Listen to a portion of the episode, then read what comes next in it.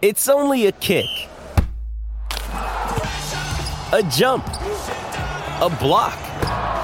It's only a serve. It's only a tackle, a run. It's only for the fans. After all, it's only pressure. You got this. Adidas.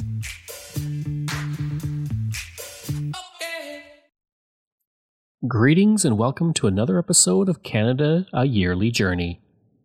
I'm not going to do my usual spiel that I say at the beginning of most episodes. I'm going to be talking a bit about something a bit more personal, and it relates to my puppy, Boris. Over the past month, I've noticed that his breathing has become a bit different. It's raspy, he's a bit out of breath more, and he tends to hack up his food a bit more while eating. So I took him to the vet, and I found that he has a condition called laryngeal paralysis, which is the first stage of a neurological disease that's similar to ALS in humans, but thankfully that's slow-moving and it's not really a concern till well down the road. But what is a concern now is the paralysis, and this is caused when abductor muscles in the larynx are not working properly and they're not expanding and opening for a deep breath. And so it's not a horrible condition initially, but it does mean that generally, he would have 1 to 3 years left, or in some cases, in more extreme cases, dogs only have a few months. So I'm looking to raise some money for his surgery. It costs $5,000, which is not cheap and well beyond what I can afford. So I've organized a GoFundMe. You don't have to donate. If you can even just share it, I would appreciate it. I just would like to get a few extra years with my dog. So if you want to donate, I will have the GoFundMe in my show notes. I would also like to say thank you to Bob, and I hope I pronounced your last name correctly, Heslip. You made a big donation to the podcast, and I really appreciate it. And all donations and all Patreon support until September is going to get my dog his surgery. So I really appreciate all of it, and thank you so much. Canada would go through a significant change in 1870 with the arrival of its newest province on May 12th, thanks to the Manitoba Act. The act received royal assent on the day to establish a portion of Rupert's Land as Manitoba, and the road to Manitoba becoming a province began in 1869 with the Red River Resistance, or Rebellion as some people call it. Since the Métis were a main reason for the Manitoba Act, they had several requests for the federal government. Some of these things they requested included that the people of the new province have the right to elect their own legislature, that all members of authority are to be elected by the people of Manitoba, that land must be set aside for the building of schools, roads, bridges, and other buildings, and the Dominion must pay for the territory's military and municipal expenses for 4 years. The military must be built up by the people who already live in the territory, all documents must be published in French and English, and the superior judge must be bilingual. The Act would set aside land for the Métis totaling 5,600 square kilometers, and laws would be written in both English and French. The Act also gave religious language rights and allowed for 4 members from the province to represent the area in the House of Commons, along with 2 members for the Senate of Canada. From June to July, New Brunswick went through an election for its premier and ruling party. This was the first election for the province since the creation of Canada, and there was no party labels at this point. The government, which was based on a loose coalition of conservatives and liberals, was led by George Edwin King, who took over from Andrew Rainsford Wetmore after he had resigned. King would resign 3 days into the legislative session, and a new government was formed by George Luther Hathaway, an opposition MLA, and King would become the Attorney General of the province. On July 3rd, there was a very important birth in Canadian history. R.B. Bennett was born in Hopewell, New Brunswick, and raised in a strictly conservative family that had little in the way of money. The eldest of 6 children, the family would work on their farm and practiced a daily habit of thrift. Prior to his parents, the family had been rich, owning a shipyard nearby, but when the shift to steam-powered ships began, their business suffered and eventually closed. One of the largest and last ships launched by the company was the Sir John A. Macdonald. Bennett would work in his youth and was seen as a loner by those around him. His mother would push him with ambition, which may have come because of her own frustrations with her husband and the family's difficult financial position. Thanks to a small legacy his mother received, he was able to attend the normal school in Fredericton, training to become a teacher. He then became a teacher at 16 and was a principal by the age of 18, and he did this while working part-time for a law firm. After graduating from Dalhousie University in 1893, Bennett practiced law in Chatham, New Brunswick for 4 years. While there, he would run for town council and was elected by one vote, although some sources say 19, but he chose not to stay in the community. He decided the time was right to move out to Calgary in 1897 and become the law partner of James Lougheed, who was the grandfather of future Alberta Premier Peter Lougheed. At the time when he got off the train in January 1897, Alberta was not a province, and Calgary was a small frontier town, but there was opportunity to be had. Bennett was known for being committed to business and his work. He did not drink, he was devoted to attending church, and he never married. While living in Calgary, he lived alone in a hotel and then a boarding house, and he was a creature of habit as well, always taking his noon meal on work days at the Alberta Hotel. And when it came to his social life, that was focused on his commitment to the church. Lougheed was also able to get along with Bennett, even though he was described as arrogant and reserved. He would say that Bennett was, quote, obnoxiously aware of his own genius, end quote. In 1898, Bennett would win an election as a Conservative to the Assembly of the Northwest Territories, but he resigned his seat in 1900 for a failed run to the House of Commons. He would regain his seat in 1901 and won the 1902 election in his riding with 73% of the vote. By this point, the law firm in Calgary were booming, and Bennett began to get involved in the buying and selling of land. Before long, he was able to buy oil leases, including the Calgary Petroleum Products Company, which had the first big strike of Alberta oil in Turner Valley. In 1905, he attempted to win a seat in the new Alberta legislature, and at the time he was the first leader of the Alberta Conservative Party, and he was up against Alexander Rutherford of the Liberals. Unfortunately for Bennett, not only did his party only actually gain 2 seats, the Liberals picked up 22, but he also lost his own seat to William Cushing. Bennett would find his way back into politics under Arthur Meighen, who appointed him as the Minister of Justice in 1921 to strengthen his government. Meighen disliked Bennett, but he respected the influence he had in the party. Bennett was sworn in as a Justice Minister on September 21, 1921, but when the 1921 election came along, the Liberal Party saw a resurgence under William Lyon Mackenzie King, and Bennett did not win a seat in Calgary, losing by 0.1%. In 1922, Bennett decided it was time to end his time as partner with Lougheed, and he would split with the firm after a messy litigation. By 1924, Bennett was doing quite well. Around 25% of his income came from his legal practice, while director fees accounted for 7%. In 1925, Meighen was again Prime Minister, and he asked Bennett to serve as the Minister of Finance. This time, Bennett threw everything into his campaign in Calgary West, instead of just assuming he would win, and he was able to win his seat easily as the Conservatives overall won 116 seats to the Liberals' 99. Now, I won't get into what happened next, but essentially Meighen didn't form the government, King did, and then there was another election, and eventually Meighen was out. So Bennett was able to keep his seat in that election. In the House, he would support old age pensions, but he did not like sharing the cost with the provinces, feeling that Ottawa should pay for it completely. He actually also supported unemployment insurance and a proposal put forward by Labour politician Abraham Reit, but he wanted it funded both by the person concerned and the government. At the Conservative Convention in Winnipeg on October 10, 1927, Bennett would be elected as the new leader of the Conservative Party, following the resignation of Arthur Meighen. In the 1930 election, the Conservatives gained 44 seats, putting Bennett in the role as Prime Minister of Canada, while the Liberals lost 27 seats in a stunning defeat. By their heroic achievements upon the battlefields of France and Flanders, made for our Dominion a place amongst the nations of the world. They are now engaged in a struggle for the agricultural and industrial development of their country, believing that if afforded an equal opportunity with their competitors, they can provide employment for Canadians in their own country, supply in large measure our domestic requirements and command a fair share of the trade of the world. He promised aggressive action to deal with the Depression, but the action never came, and while Bennett had excellent business skills, that did not serve his political interests well.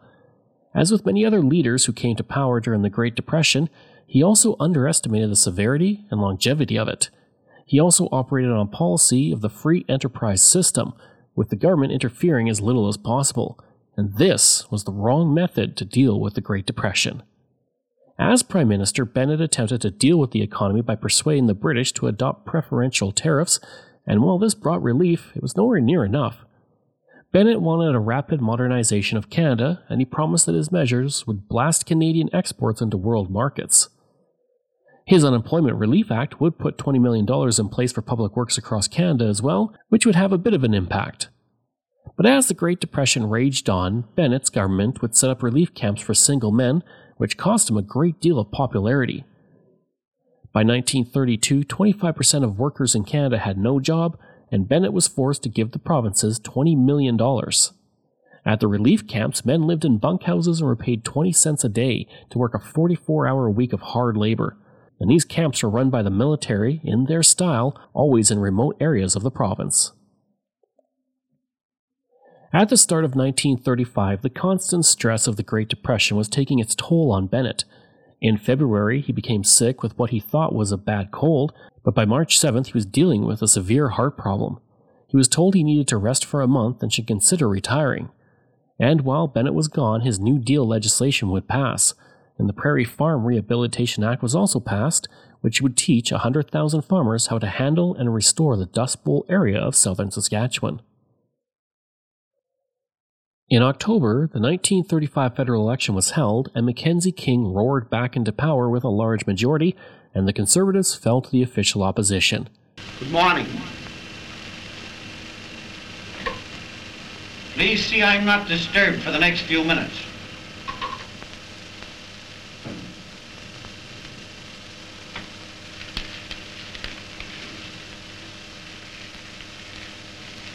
It is probable that by the time many of you will be listening to this movie-tone talk, I will be on my way to my home in Canada.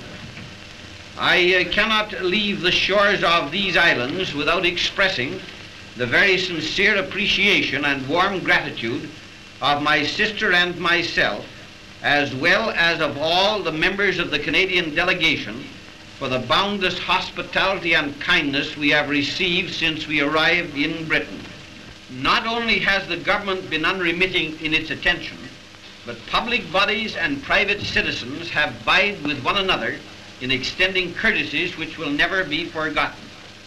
While our proposals as to steps that should be taken to secure economic cooperation between component parts of our great Commonwealth of Free Peoples have not been adopted by this kingdom, we confidently believe that at the adjourned conference to be held in Canada next year, the views now held by the overseas dominions as to the necessity for and value of mutually advantageous tariff preferences will be held by all. I assure you that Canadians, while working out their own destiny, believe that their contribution to the world's civilization can best be made as subjects of the British Crown, the symbol of our common allegiance. It now remains for me to bid you all goodbye and wish good fortune to all within sound of my voice. Bennett continued to lead the official opposition, often attending the House every single day, and from all accounts he bore no grudges and accepted the Canadian people had suffered much under the Great Depression and wanted someone new in power. On June 26, 1947, while taking a bath, Bennett died of a heart attack in England. Bennett was always a fan of hot baths, but he was warned to be careful because of his heart. He would be found the following morning. At the end of his life, he would say, quote, "I'll always remember the pit from which I was dug and the long uphill road I had to travel. I'll never forget one step." End quote. Now, after that long foray into Bennett's life, let's get back to the year. On July 15th, the British Privy Council Rupert's Land and Northwestern Territory Order officially transferred the land to Canada that would form the Northwest Territories and Manitoba. On July 29th, George Dixon was born. Born in Africville, Halifax, he would gain the name of Little Chocolate due to his short stature and weighing only 87 pounds as a young boxer. Prior to boxing, he would apprentice as a photographer, and he soon became interested in boxing because local boxers came to see his employer to get publicity photos taken. He would find success in boxing very early on. On March 10, 1888, he claimed the World Bantamweight Championship in a fight against Tommy Spider Kelly. On June 27, 1890, he knocked out Nunk Wallace of England in 18 rounds to officially become the new champion. 1 year later, on May 31, 1891, he defeated Cal McCarthy in 22 rounds to win the featherweight title. And with his fame quickly rising, he decided to create a vaudeville troupe which he named the George Dixon Specialty Company. He toured throughout the United States and Canada for the next several years. A reporter at the time stated that Dixon was the best self-trained man that ever stepped into the ring. He stated that he used a small pair of dumbbells, and with either hand he faces an imaginary opponent. He feints and ducks before a spook enemy. He advances on one and then the other foot. Today, this is called shadow boxing, and it's believed that not only did Dixon create the practice, but he was also the first boxer to use a modern punching bag. He would keep the championship for the next 2 years until he lost it on October 28, 1901 to Abe Attell. This was followed by wins against Diggy Stanley and Pedler Palmer in 1903, but then he would lose his last three fights between 1904 and 1905. It's estimated that over his career he made over $250,000, but he enjoyed gambling, expensive clothes, and entertaining lavishly. Over the next 3 years, Dixon would slowly lose his money and end up homeless and an alcoholic. He'd been living and begging on the streets of New York, and many of his fans attempted to get him back on his feet to no luck, and the media began to report that the end was near for the former champion. On January 6, 1908, he would pass away in the alcohol ward of Bellevue Hospital. On January 23rd, a charity boxing match was held to pay the cost of his hospital bills.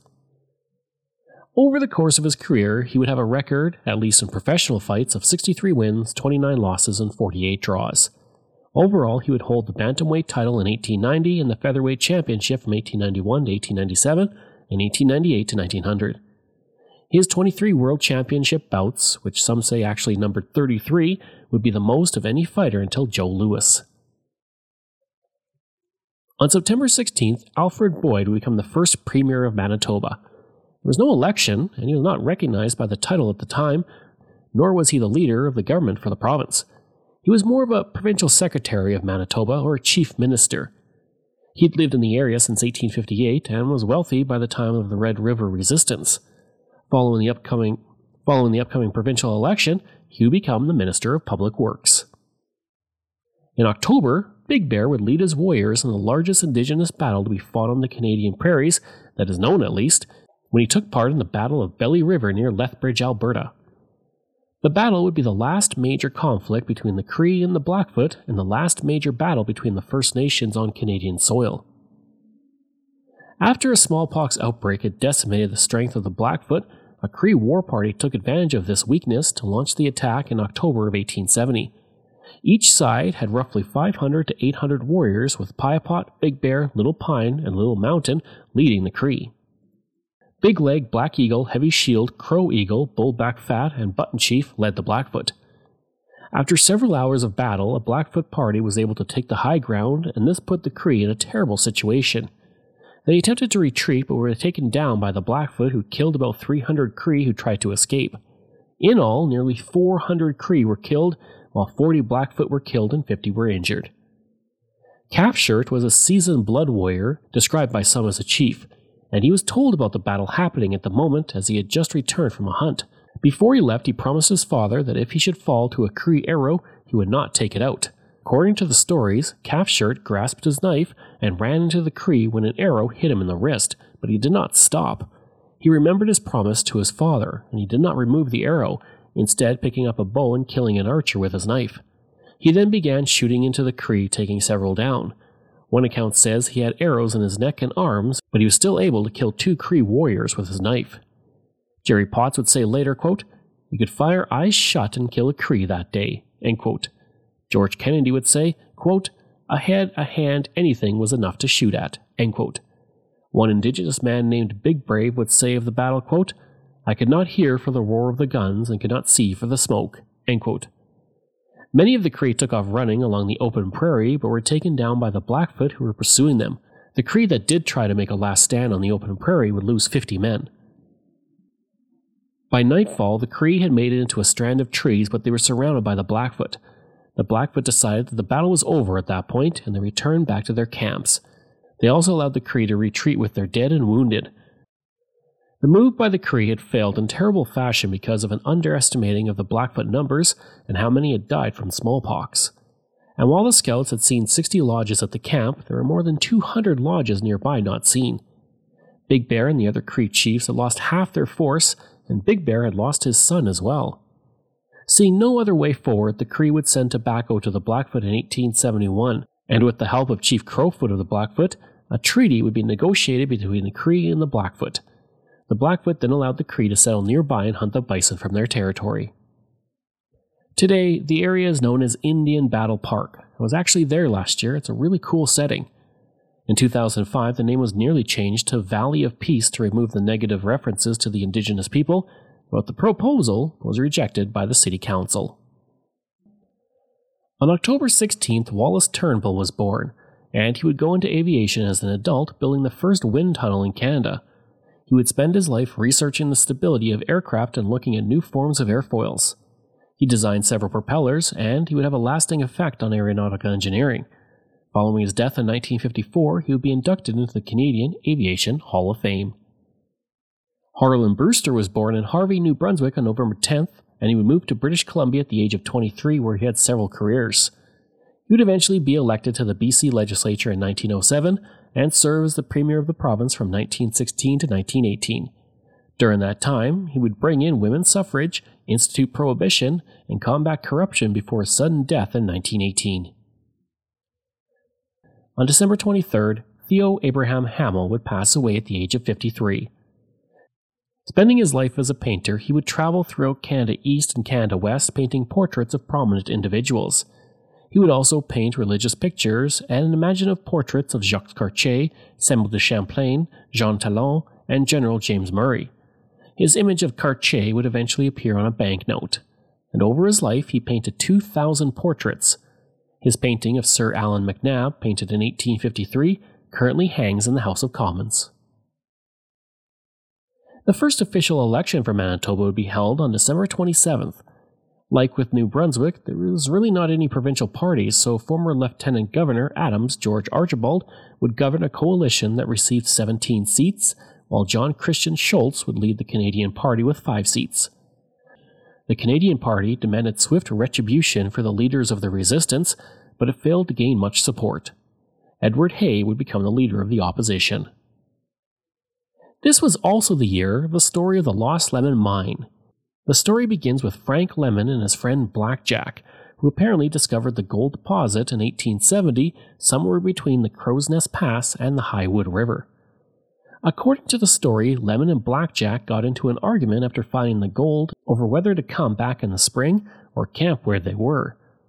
After the argument, it was said that both men then went to bed, but Lemon would crawl out of his blanket, and he hit his friend in the head with an axe while he slept. After realizing what he did, he built a huge fire and left the area with his gun. Some say he was slowly starting to go mad at this point. 2 Blackfoot apparently saw the murder and the gold strike, and after speaking to their chief, they were sworn to secrecy, and a curse was put on the area where the murder happened. After Lemon returned back to town and confessed to what he had done to a priest, the priest kept his secret safe, but then sent a trapper named John McDougall to bury the body of Blackjack. McDougall would later be hired to lead a group of miners to the spot where the mine was, but as he journeyed with them, he stopped in Fort Kipp, Montana, and drank himself to death. Lafayette French, who had funded Lemon and Blackjack initially, went looking for the mine several times over the next 30 years. After apparently finding the mine, he wrote to his friend to tell of his success. Unfortunately, the cabin he was staying in soon burned to the ground, killing him. As for Lemon himself, as soon as he began to approach anywhere near the area where the mine was reported to be, he would be overcome with anxiety and would journey no further. And as the years went by, his mental health continued to decline as he slowly lost his mind. The priest that Lemon had confessed to would organize an expedition in 1883 to find the mine, given what Lemon had told him. But before he could venture out, a forest fire blazed through the area, rendering the route impassable. To date, the Lost Lemon Mine has never been found. I hope you enjoyed that episode and my look at 1870 in Canada. Now, the next episode will be on 1871, but it won't be coming next week because I'm going to be in Toronto next week, so I won't be able to record, but it will be coming the week after. So 2 weeks and we'll have 1871. If you like, you can email me at craig@canadaehx.com.